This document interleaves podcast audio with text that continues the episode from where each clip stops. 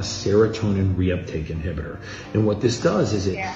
is it This is a very excellent point because what the medication is doing is actually rationing the amount of serotonin that is released into the body. So, medications are intended to keep you at a level, um, acceptable rate of depression. That isn't a cure, but that's what big pharma wants you to do is be on this medication month in and month out for the rest of your life when you actually need to get to the root cause and develop or increase more serotonin.